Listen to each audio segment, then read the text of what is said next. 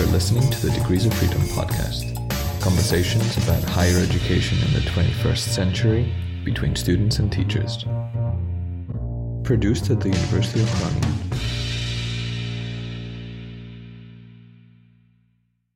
Welcome to Degrees of Freedom. This is the eighth episode of uh, season one, as we like to think about it. And I think it's the second to last episode that we're recording before the summer break.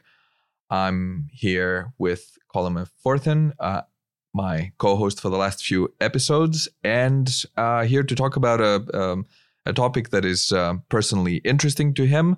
Uh, one of the topics that we've been discussing for the last couple of months. Uh, Colin, uh, introduce the topic for us. Yeah, so today we're going to be talking about, first of all, thank you, Tassos, for that lovely introduction. We're talking about individual and personal growth today. And of course, because it is a university based podcast, uh, we'll obviously be talking about it from the context of uh, being a student or being someone affiliated with the university and growth over perhaps a degree, whether that's a bachelor's or a master's or, yeah, your time being a student. Um, as someone that's been a student for the past yeah eight years now it's it's of something of personal relevance something that i've had to and really desire to think about to a, a great extent over the last years and uh, and in many ways still trying to figure out all the nuances about growth so conversations like this is part of that process for me and yeah today we have a guest with us Selena Dolderer uh, welcome to the podcast. Thank you. I'm very um, happy to be here. Yeah, Selena is a, a teacher at the faculty here at the Behavioral and Social Sciences faculty here at the University of Groningen. And she's also a coach. Um, so I believe that is obviously something which growth is so important. And you also have some other projects that I, I have been um, that has come to my awareness before the podcast. So, for example, as a founder of a nonprofit organization as well, uh, Women Growing Together. Is that correct? Yes, indeed. It's yeah. very nice that you actually found that one. Mm-hmm. And yeah, uh, I think you'll you'll have a lot of contributions. I'm very excited to hear what you have to say about the topic for what we can kind of create um, together, us three today, uh, as far as this conversation. And perhaps the best way to start is to simply, yeah, explicate what growth really might mean. And maybe you can help with us, uh, help with that, uh, Selena. Maybe you can draw from any personal experiences as well. Yeah, I think uh, that's a very, very nice question to start off with. What does personal growth mean as a student, as a lecturer, as a teacher, as a self employed person? And indeed, I think I'll use my own experience because that's easiest, or that's also, I think, the strongest tool that I have that I use with students um, Tassos asked me, So, how long are you in the teaching unit now? How long are you teaching? What have you done before that? And it's quite a few different things. So, I'm not one of these people that goes out of high school, started university, goes out of university, starts an academic career or whatever, but more of a maybe generalist that has multiple experiences. And I think it starts off maybe with my high school education, which was very challenging to come here for me because I went to a Steiner school, so uh, anthroposophic school where everything is about self-efficacy, a word that I learned to hate in that school. Uh, the German word for it is um, Selbstwirksamkeit. And it's a word that I kind of associated with that school that I do appreciate it, but also hated at times. And then coming to a Dutch higher education meant actually fitting into a very narrow system to some extent. I had to answer a lot of multiple choice questions that I was not capable of, that I was not very good at. And then I learned to actually say, well, what I have learned there is to have values, to know why I'm doing certain things. And that has really helped me to thrive. So, for example, it's nice that you picked up on the women business, Metis, it's called, um, which I'm not doing at the moment anymore. And I'm a co founder. I think a very important difference because that's the part that I wish to facilitate in students also co learning, cooperative learning, learning together. Um, if that is in thesis groups, if that is in multiple other groups. But that part is the most challenging in a very individual, individualistic system, I think. Uh, so, what is then personal development? And I think personal development in the academic system for me is bravery. Uh, and it's a term that we throw around, uh, that we think we all understand. For me, bravery means that um, I recently, and I have told the story to a couple of colleagues, uh, a couple of months ago, I started working in the press, which is a bar very close to the faculty, which was actually always a secret dream of myself to start working there.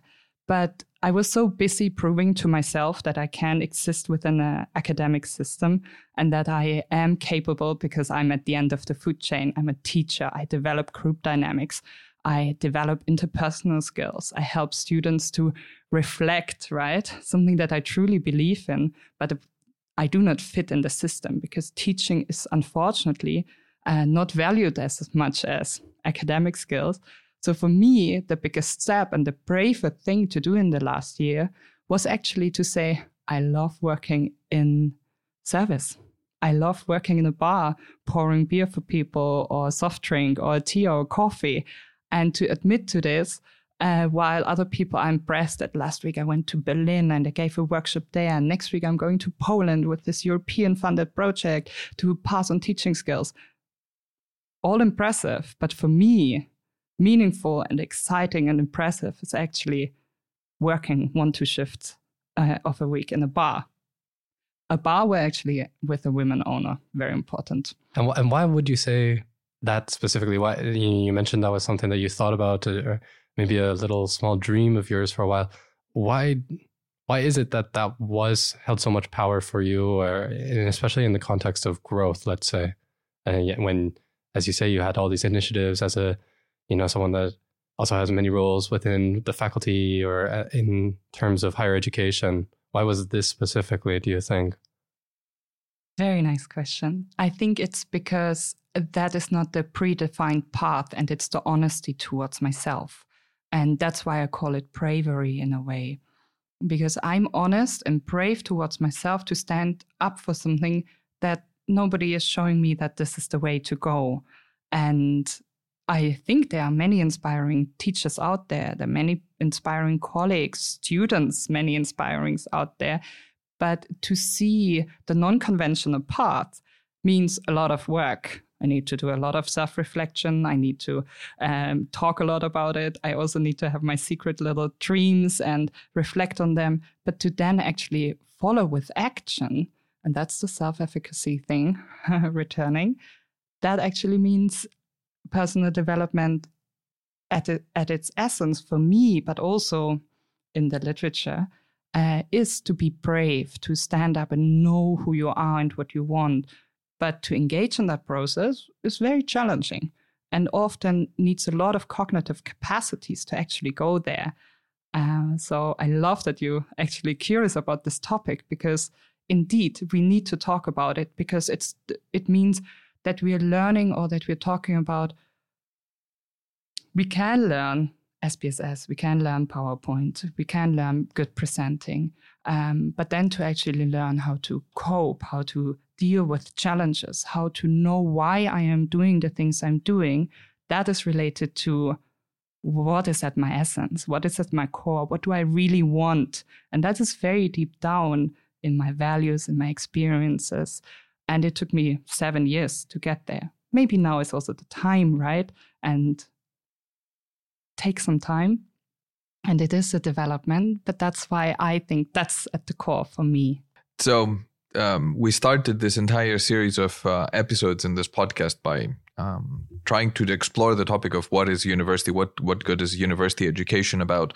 And I remember back then with uh, Klaas van Veen, we also um, uh, talked a lot about the differences or the the, the link between uh, professional and personal development and how uh, they must coexist together in order to have a meaningful university experience. This is, what, I suppose, also what you're describing when you talk about um, skills, professional skills, SPSS or what have you, and knowledge, but also in parallel the development of skills that are uh, um, uh, geared towards personal growth and personal development. So, w- do you think that the university as a community and as a as an organization has um, a duty to facilitate this, or even more so to um, to uh, create situations in which personal growth is a necessity to go through a university degree? Mm, I think maybe a f- few years back, I would have said only yes, definitely it's the university's responsibility. But at this point, um, I would say it's all of our responsibility.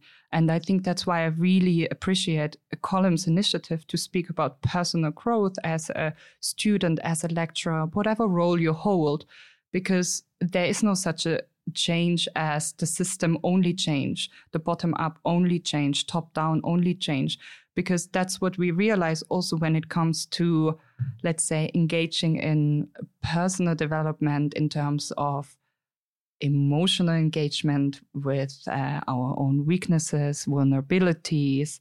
Uh, what kind of new leadership do we want to create? What kind of leading students do we want to create? In the in the sense of what you're saying, what kind of students are we delivering to the market?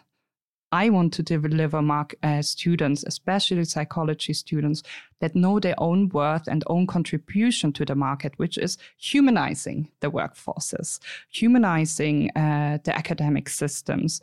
Um, but then again, it also is on students to some extent to appreciate those courses that are within the program that facilitate that. And that's often courses like dialogue and group skills, communication skills, teaching skills.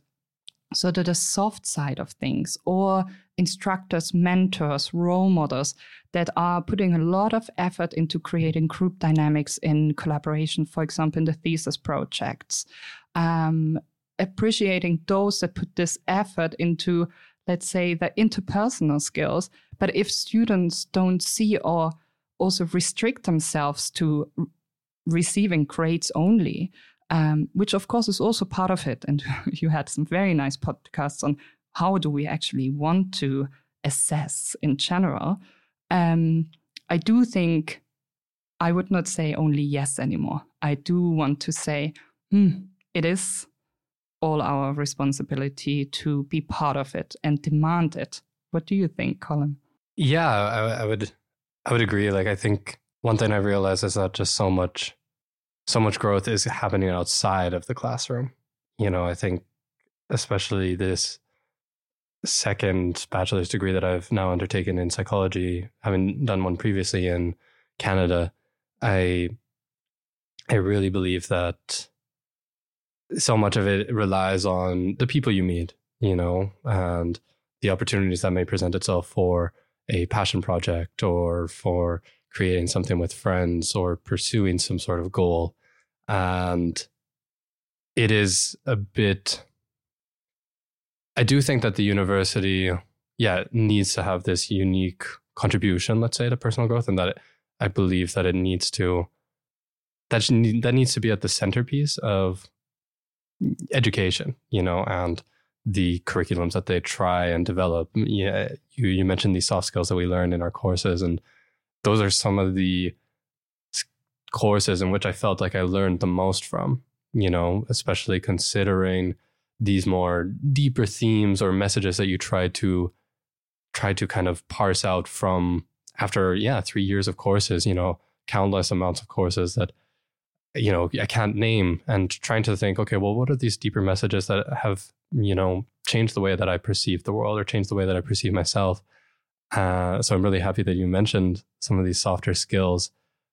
But however, yeah, it, I think it's it is good for people to realize that it's you need to seek growth outside of the university, outside of the classroom as well. Uh, that growth is found through your classmates, through your connections, through networking, through yeah, finding finding some sort of artistic project that you some hobby uh, as simple as that that you can connect with traveling all these things.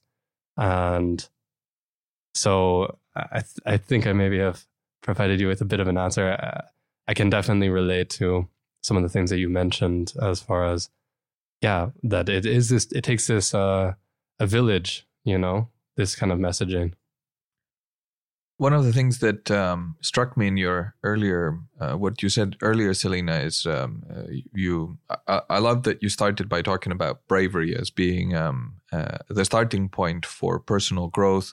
You talked about it as honesty, how what I think of as authenticity, um, being authentic to yourself, your values, your uh, your goals, your yourself, your experiences. I also really appreciated you mentioning your experiences being a useful tool, not just uh, something that is part of you, but something that um, uh, helps uh, uh shape your actions and uh, direct your goals.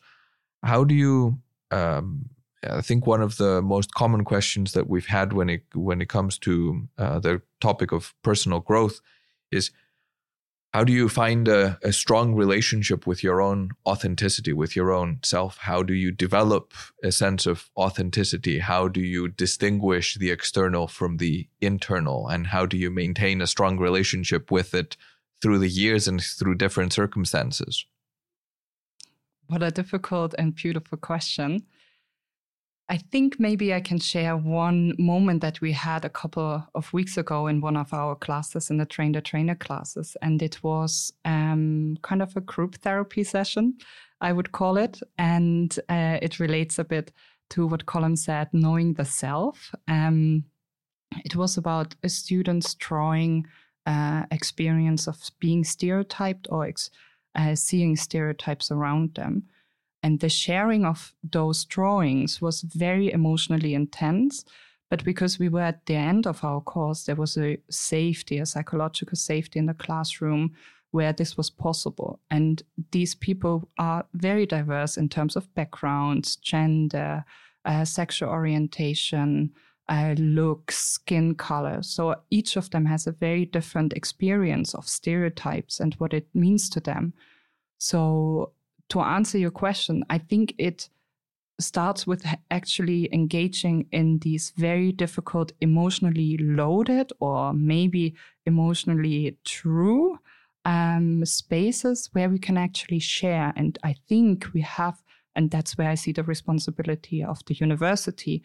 We have people that can facilitate such um, classrooms, such deep processing, but we often don't give acknowledgement to those that actually facilitate it.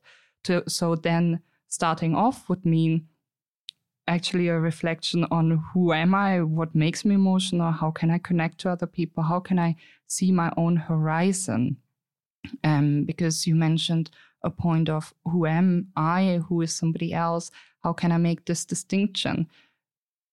What is empathy then, right? Uh, I think Brené Brown always has this very cute little, I think all of the students and BSS do know it, right? The little uh, video that we need to connect to something within ourselves to be able to connect to somebody else. And yeah, I think we are in that development and at this point where we actually look at ourselves to define that is my limited horizon, or these are my experiences, these are the painful ones, these are the beautiful ones. These are the ones that have shaped me um, with the acknowledgement. And that is maybe the part where I also need to say, I have the privilege at this point to be the way I am and make the choices that I can make. And I am aware not all students can make those same choices. For example, having multiple experiences, such as uh, working in a university, being self employed, and working in a bar. Um, not everybody has that chance and that reflection in a way based on their starting point, right? Um, but then again, starting point, mine has also been quite challenging. And then because of that starting point, I am where I am today. So, yeah, the answer is very much look at your own identity and start uh, to engage in these brave spaces where you actually share emotions and open up and see what does it do to me who are others and what how does the world around them affect them? Um, you, I'm, I'm really happy you mentioned something there self-reflection because i think we can all we, we all agree that self-reflection is critical to mm, understanding how you're going to grow understanding the path that you need to take and we we talked about curiosity as well and i think those two go hand in hand maybe I have a question for you because as someone, uh, truly both of you guys, as instructors, knowing very well how busy instructors are, and then you have your own projects, self-employed uh, with this nonprofit organization, Metis, and also now taking on another job, working in the spa, Tassos. Yes, I am I'm very well aware of all your different commitments from this podcast to other projects that you're working on. How do you maintain this balance between being caught up in all these activities and these projects and pursuits and still having the time to take moments to reflect? Is there, and maybe I'm seeking either practical steps, you know, ways that you employ or simply lessons you learned along the way? Perhaps I'll start with you, Tassos. I, um, I, I think if you're hoping to to have tips on balance, you should look at the different part of the room. In this case, I don't. I find that my relationship with balance um, is uh, is always fraught or always challenging. I'm always rediscovering balance, so to say. Or uh, perhaps the analogy would be that the I'm always trying to make sure that the spinning plates that are above my head spin and the ones that crash don't crash on my head. I think that's the that's the best way that I can describe my relationship to all of this kind of um, all of these kind of activities, and uh, I sort of couple that at uh, on good occasions with uh, the acceptance that this is this is always at the forefront of what I'm capable of doing at any given time, and the the, the plates that end up crashing on the floor it's um, it's acceptable as long as they don't have um, uh, severe casualties, let's say, or severe damage that is associated with them. Um, yeah, as I said, I think for me the the relationship to all of these activities, the my own personal relationship with myself, my relationship with the people around me, uh, develops on a on a on a daily basis. Um, it develops by uh, and through interactions like the one that we're having now, which I know I find enlightening and and fulfilling right now, and I know I will continue finding in this manner uh, in the foreseeable future as I reflect back on it. I take a lot of opportunities to to walk. I, I find that to be for me the most useful way in which to reflect on my experiences and on myself. Um, one thing that I, I always hope to do, and I never find the space, the bravery, the the the, uh, the acceptance, whatever, uh, is to ask for feedback from people whom I value and not necessarily um, are very close to me, but people whom I value. I think this is a really really powerful tool for reflecting one on one's development, reflecting on one's skills uh, what is frequently talked about as um, strengths and weaknesses, which is um, uh, which is a way of um, thinking about it that I'm not personally very comfortable with, but I can see the value of. But on one's characteristics and how you embody these characteristics, how you make use of them or not make use of them, how you allow them to be obstacles or how you allow them to become tools for uh, for growth, for fulfillment, for joy, uh, for uh, lifting each other's spirits. So, Selena, I, um, uh, help me out here. Yeah, I think a uh, very nice question because I think that's something that we're all um, exploring together. Let's put it that way. Um, I think for me, it's three different advices or steps. I think one of them is uh, definitely acknowledging therapy, uh, acknowledging coaching, acknowledging helping organs. So for myself, it means that I needed to learn that I do not need to do things by myself. Um, I'm out of a, fo- a, family with four kids, a single mother, um, passing away parents, not being present parents. Um, so I learned to do everything by myself, to then acknowledge I do not need to do things by myself. And at, for a long time, I thought I'm very good in using the system.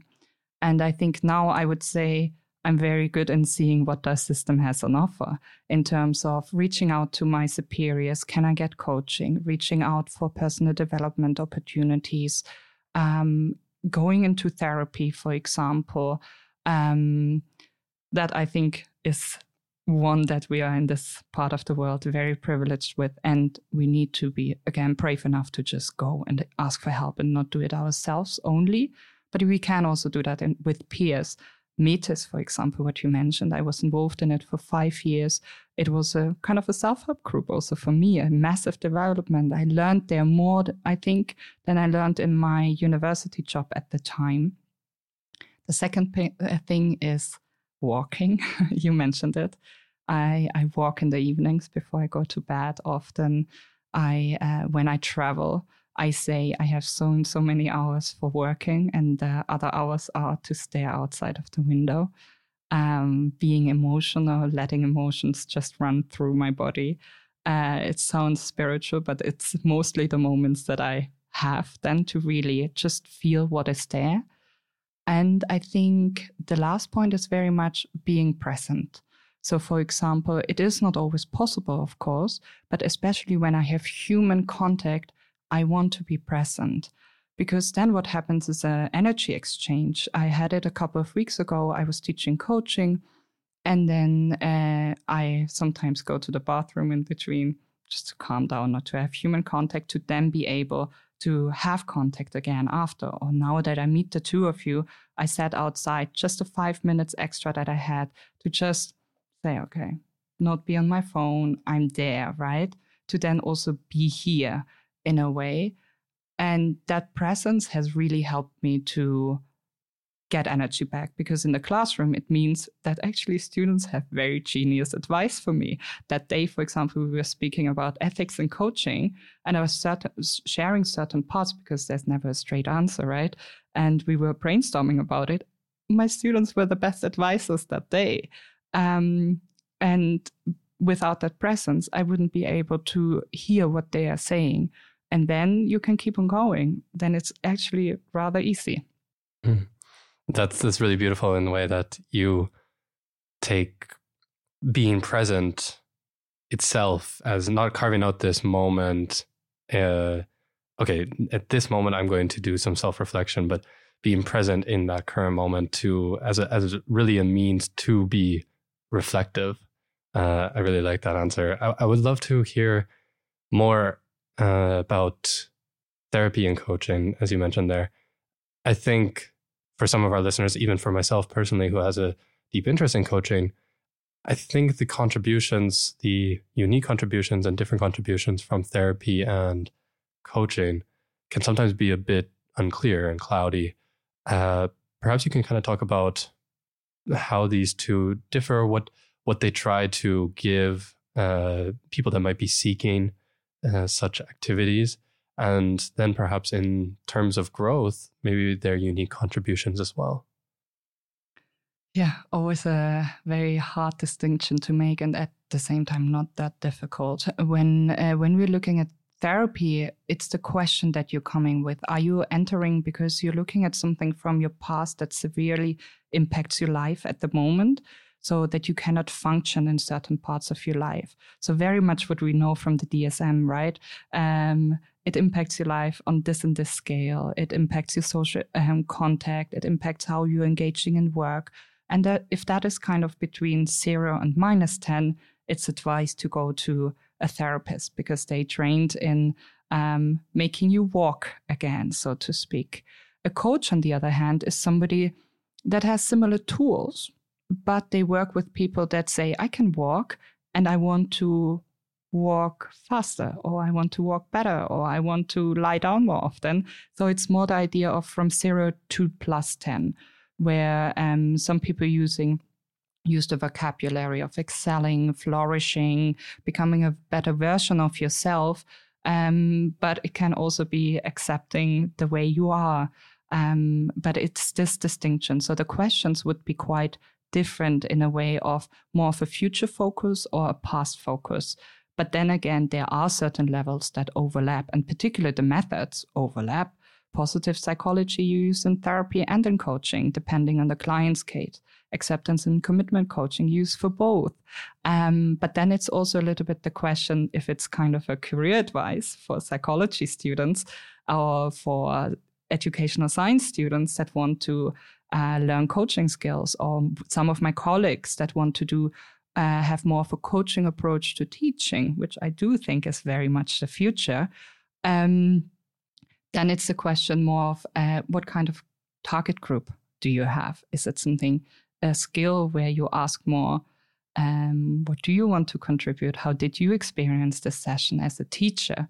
Or is it more about, um, I want to learn to deal with procrastination, or I want to learn that I have procrastination uh, tendencies, or accept whatever?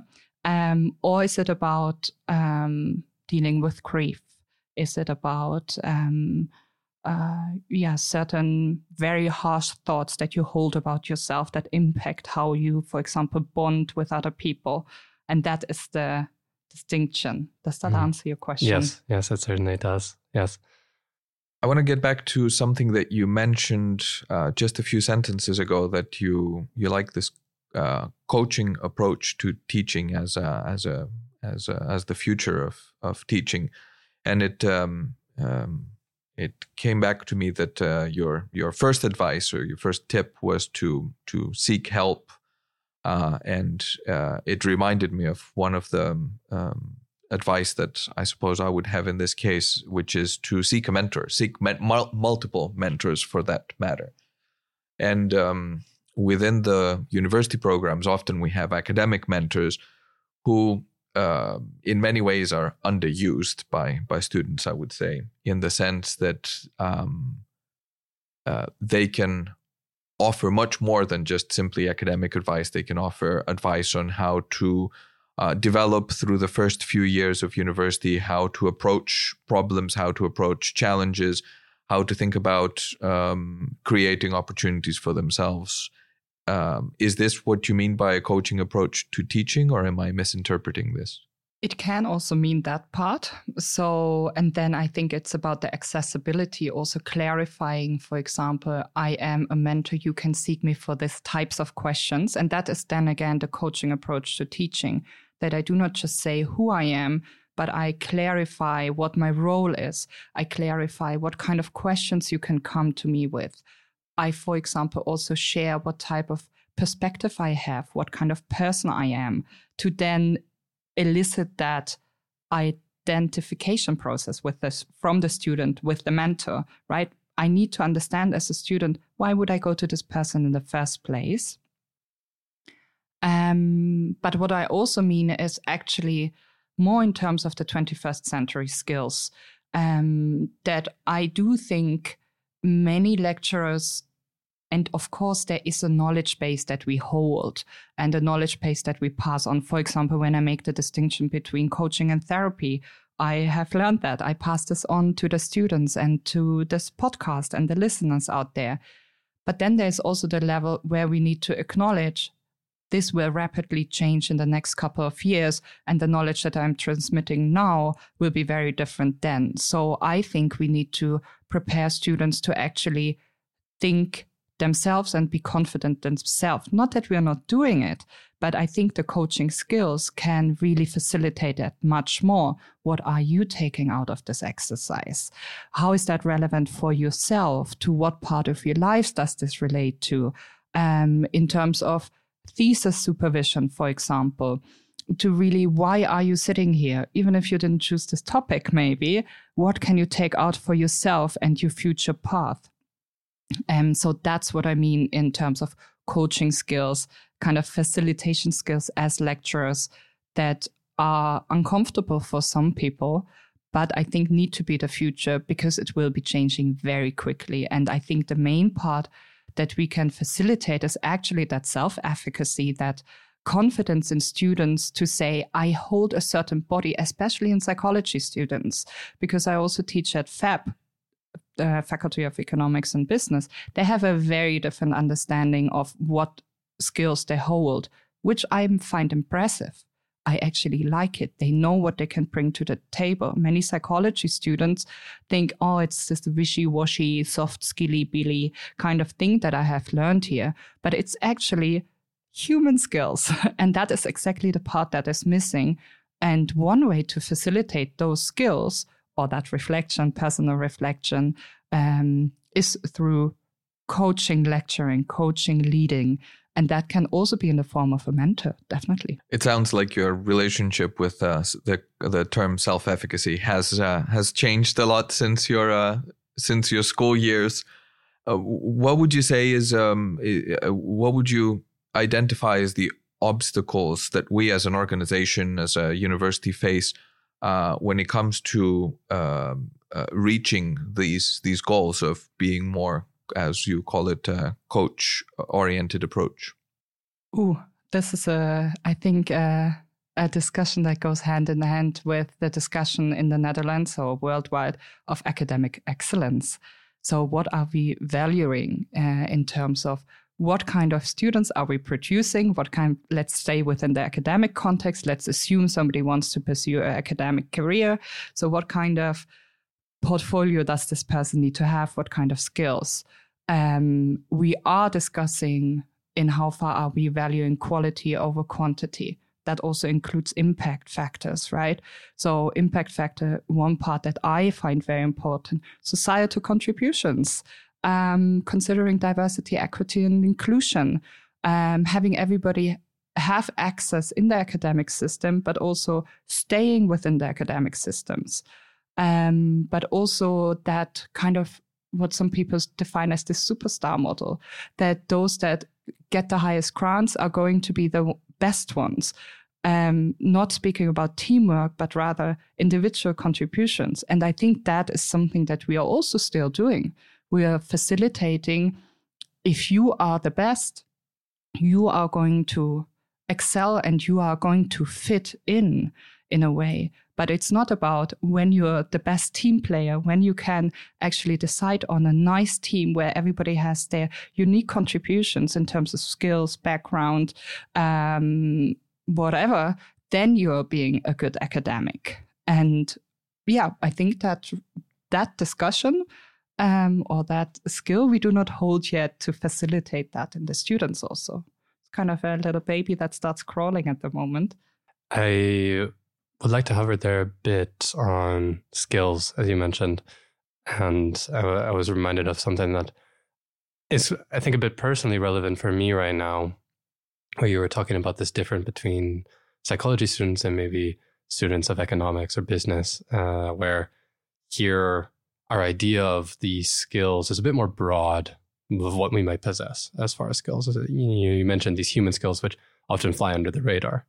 And with students of economics or business, they might have a better idea of, oh, I've learned this, this is my focus. And personally, I think over the last years, I've had a bit of a difficult time understanding at what point it's appropriate to stop broadening and begin focusing on a select few skills or select few projects or interests because I am a person naturally that I just find everything, I find so many things interesting. So, you know, it changes month by month. It, it can be gardening one month, it can be podcasting as it has been this year, it, it can be uh, sound engineering as I've also gone through this uh, podcast moment, but it can also be running, it can be cooking, it can be psychology, engineering. I, the most recent one for me right now is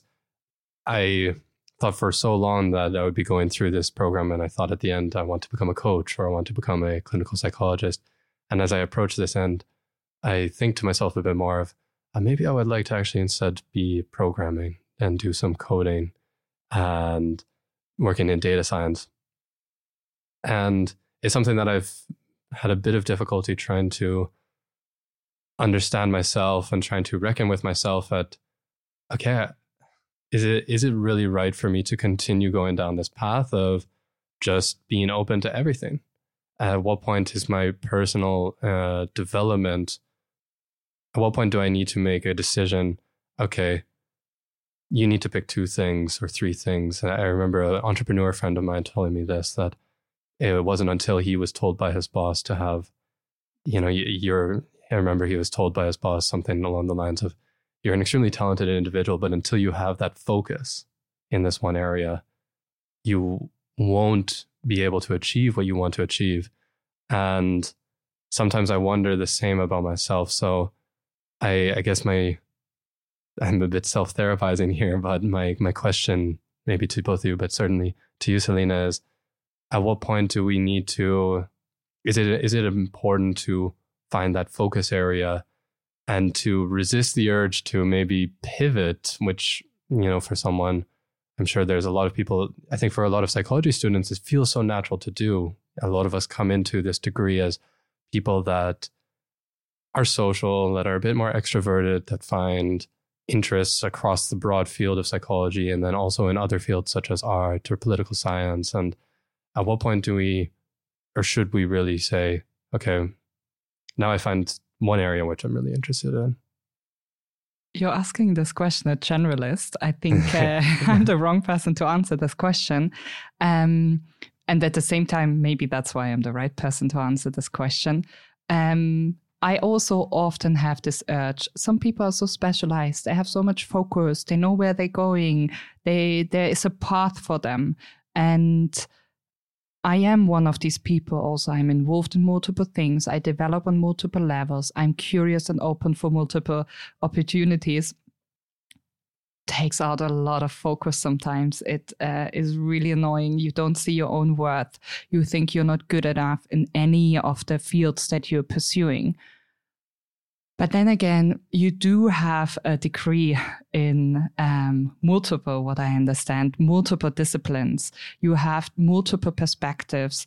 Um, I, am also a trained agile manager. That's something that is not so um, clear in the psychology program, uh, but it is the idea that we need to become more flexible as organizations. We need to quickly react to changes in the environment. And when we're speaking about the business business world, we are talking about how can we quickly adjust our products for example, to the fast paced changing world around us, generalists are needed, people that are able to think in different disciplines. And it's usually those that try a lot, that have more of an entrepreneurial spirit.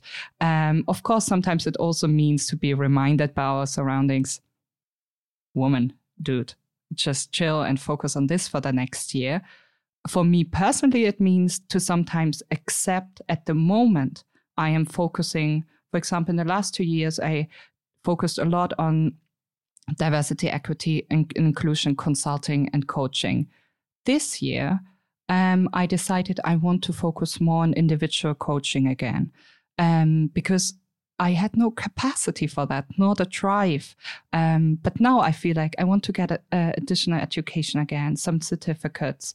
Um, but to be honest, I suddenly can speak to some employees on a completely different level because I learned to understand organizations in the last year.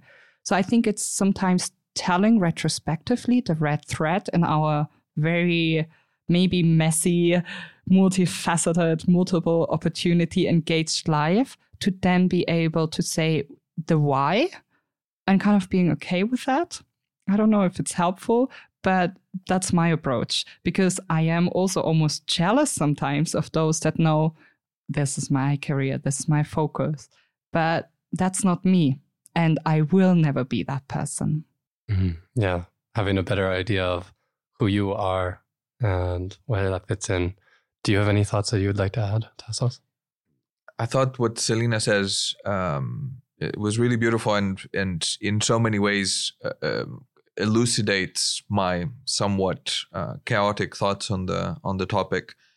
Um, I noted down as you were talking, Colm, um, that um, you, you, said that um, it's about achieving what you want to achieve. How do you do this? Actually, it's uh, partly it's stated within the the question, figuring out why you're doing something, as Selena was saying, what you want to achieve through this um, um, uh, activity, through this behavior, through this task, through this challenge, allows you to find presence in it, allows you to find fulfillment in in going through it, and allows you to reflect and look back and think whether this was uh, done meaningfully, uh, whether you would have um, approached it differently with the wisdom, the the, the um, uh, newly acquired wisdom that you have through this and it also gives you the groundedness to not compare yourself too much with people who have this or seemingly have this this clarity of focus. Um, I really appreciate what Selena says about um, um, a diversity of skills, allowing you to also be able to pivot and to be flexible and to adapt. I think that in and of itself is an is an incredible skill and uh, something that will stay with you um, throughout your whole life and in all kinds of situations. Um, I'm reminded. Um, I think uh, I'm reminded of the conversation that we had um, uh, a little bit earlier about authenticity. Um, if immense focus and very narrow goals, and you know, uh, high peaks in a very specific domain are your your authentic self, uh, you go do that. And if um, if a broad spectrum of diverse skills and experiences is what really truly flows out of you, uh, then then be good with this and accept what kind of successes this entails. I think we have a narrow idea. We talked about this in a previous episode when we talked about failure and success. We have a narrow idea of what it means to succeed. We have these very, very, um, uh, uh, you know, the, what uh, Selena also mentioned earlier. These these uh, these bright talents who reach the top through whatever actions, um, and this is um, there's nothing objective about this. It's a system that um, allows for this kind of behavior to shine and to be rewarded um, for for good reasons, for bad reasons. But it is a model. It is not an objective truth, and there are all kinds of successes in life that are less visible, less uh, radiant in a in a in a broad perspective, but just as meaningful to the individual. So an authentic awareness of uh, who you are and what you want to achieve and what kind of experiences you want to have um, is really important for uh, identifying either prospectively or retrospectively your path.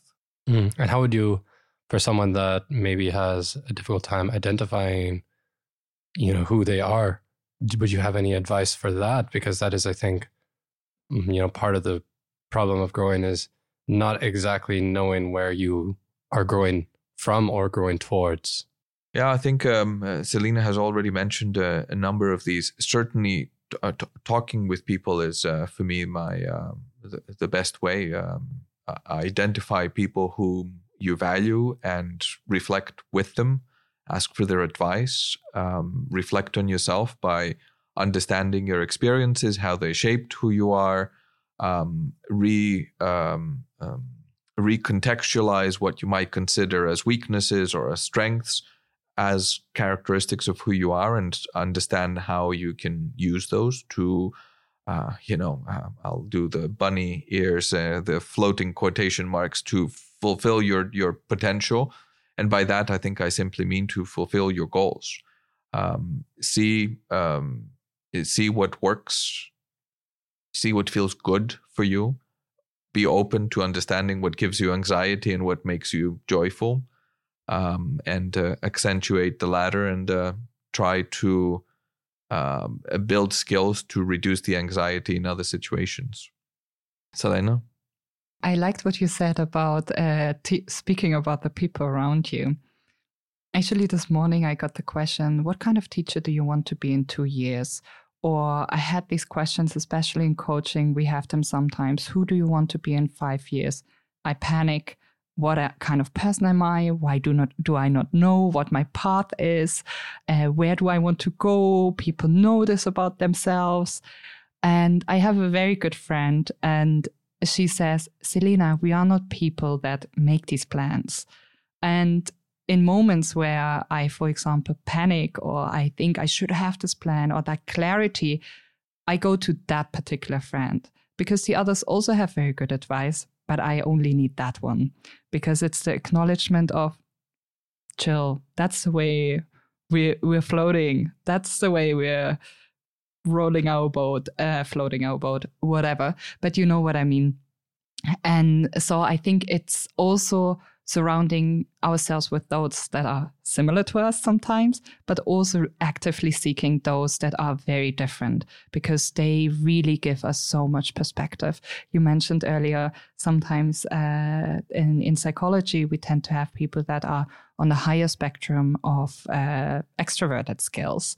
And I do think we also in society, it's the skills that we accept a little bit more. If we're aware, let's seek for those that are a bit more on the introverted skill scale because they really give a lot of observations and perspectives that I really don't see. I would see myself also on the higher scale. And I think that really, it's almost like these peer mentors around me, these people around me that keep me in check, that I can walk towards. And it can be for some, it's many, for some, it's few, but diversification there, definitely an advice. Okay. Yeah, great. I think one thing I would also like to touch on before we, as we are approaching the end of maybe our conversation, is I would really like to touch about periods in which students or individuals in general feel like they are not growing or even feel like they're experiencing degrowth. And perhaps we can just kind of discuss maybe from our personal experiences with it or just our perceptions. Yeah, how difficult uh, a process like this, you know, the questions that naturally arise during those experiences, uh, the, the feeling of having little direction or, you know, being in a vast field with no path, so to say. Like I can certainly, I feel like in periods in which I experience it's it's inevitably so linked to confidence, something that we all discussed a bit, and it's such a confidence hitting moment and experience to have the feeling that okay, have I been developing over the last year, the last six months. And from my, it's also a very interesting thing to reflect back on these moments in which you had this feeling of degrowth or plateauing, because often we reflect on these moments with a, with rose tinted glasses of this. I needed that. This was something that needed to happen in order for growth to continue occurring and perhaps we can kind of just uh, maybe add. I, I would re- request that you guys add your thoughts about, yeah, plateauing, degrowth, or just this idea of growth that is nonlinear. We can start by talking about growth as being very, very difficult. It's um, uh, any kind of uh, change and any kind of um, um, development, personal development is a is a very difficult thing. It's not. It doesn't happen very quickly. It's a it's a very long term game, so to say, and uh, it helps to have perspective. Perspective in all kinds of ways. Perspective in terms of um, um, comparing your um, your growth with others, perhaps but also comparing or not comparing, um, uh, looking at um, your personal development as um, relating to to your lifespan, to the amount of time that you devote to it, and recognize that, for example, during university years, even though we're talking about generally very accelerated personal growth because the change is very big, you're in your personal circumstances, the kind of challenges that you uh, are faced with are very new compared to the previous ones. Um, the amount of freedom that you have and the dizziness that is associated with this is is incredible. It's still a very short period of time in your adult life, in your entire life for that matter. So having the softness to acknowledge and to see um, uh, what degree of growth and in what areas this has been, and some of the areas are more visible than others and um, uh, differently relevant to different people. Um, decide what it is that you want to develop, whether it's uh, values, whether it's um, uh, interpersonal skills, collaborative skills, uh, or what have you, and um, and be aware of what that what that path has has been, and be accepting that it often comes with in in fits and starts certainly um, so take long term perspective, take broad perspective, and um, and smile a lot about all the successes that you see in that path. Mm. The thing that just really occurs to me is that it's so easy to recognize in moments when you're feeling good or confident or when you're experiencing growth to so recognize although it's okay you know, that growth is nonlinear that i will plateau but then during these moments of plateauing you question uh, why am i not growing? You know why is it not why am i not progressing forward? And it's that ease of yeah recognizing that this is normal is gone in this moment.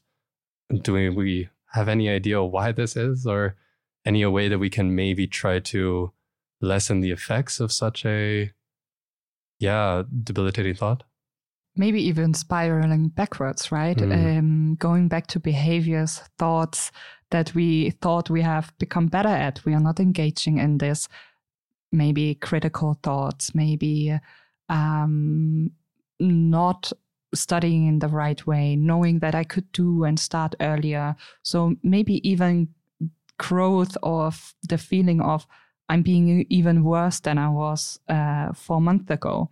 And I think we cannot have this discussion without mentioning social media, because I think if it doesn't matter if you have LinkedIn or if you have Instagram, or maybe you're still stuck on Facebook or possibly on TikTok, it doesn't matter. But um, it, the development that we see there is we are constantly exposed to we need to grow.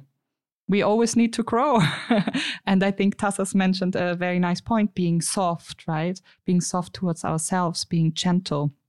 And particularly in higher education, um, or let's call it academic education. I'd like to make that distinction to not say lower and higher or practical.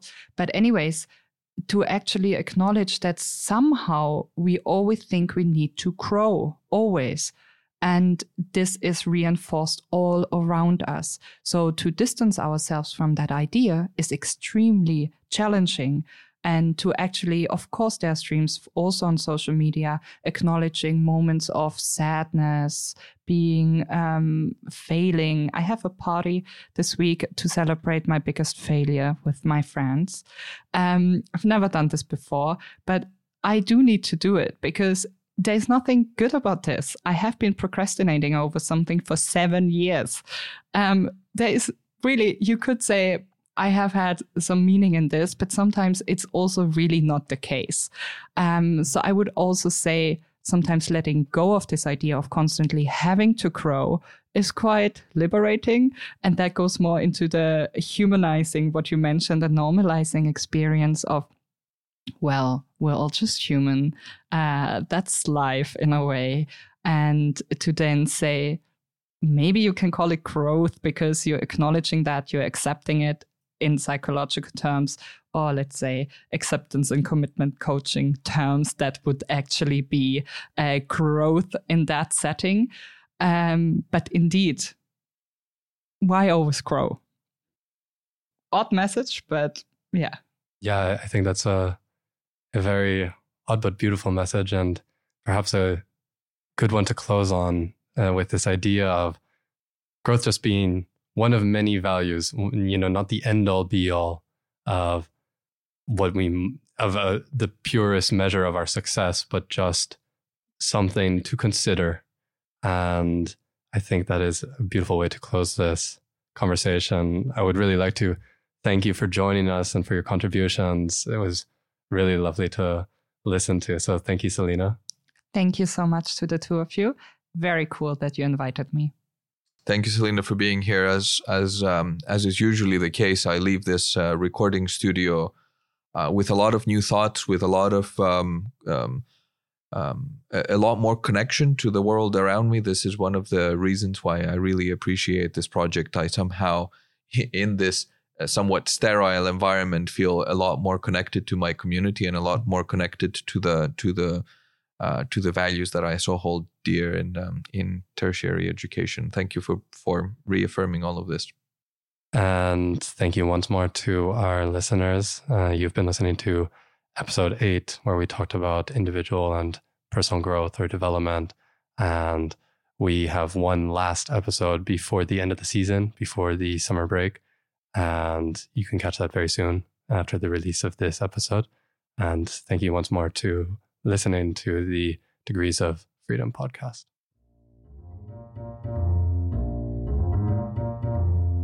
This podcast was a production of the University of Groningen.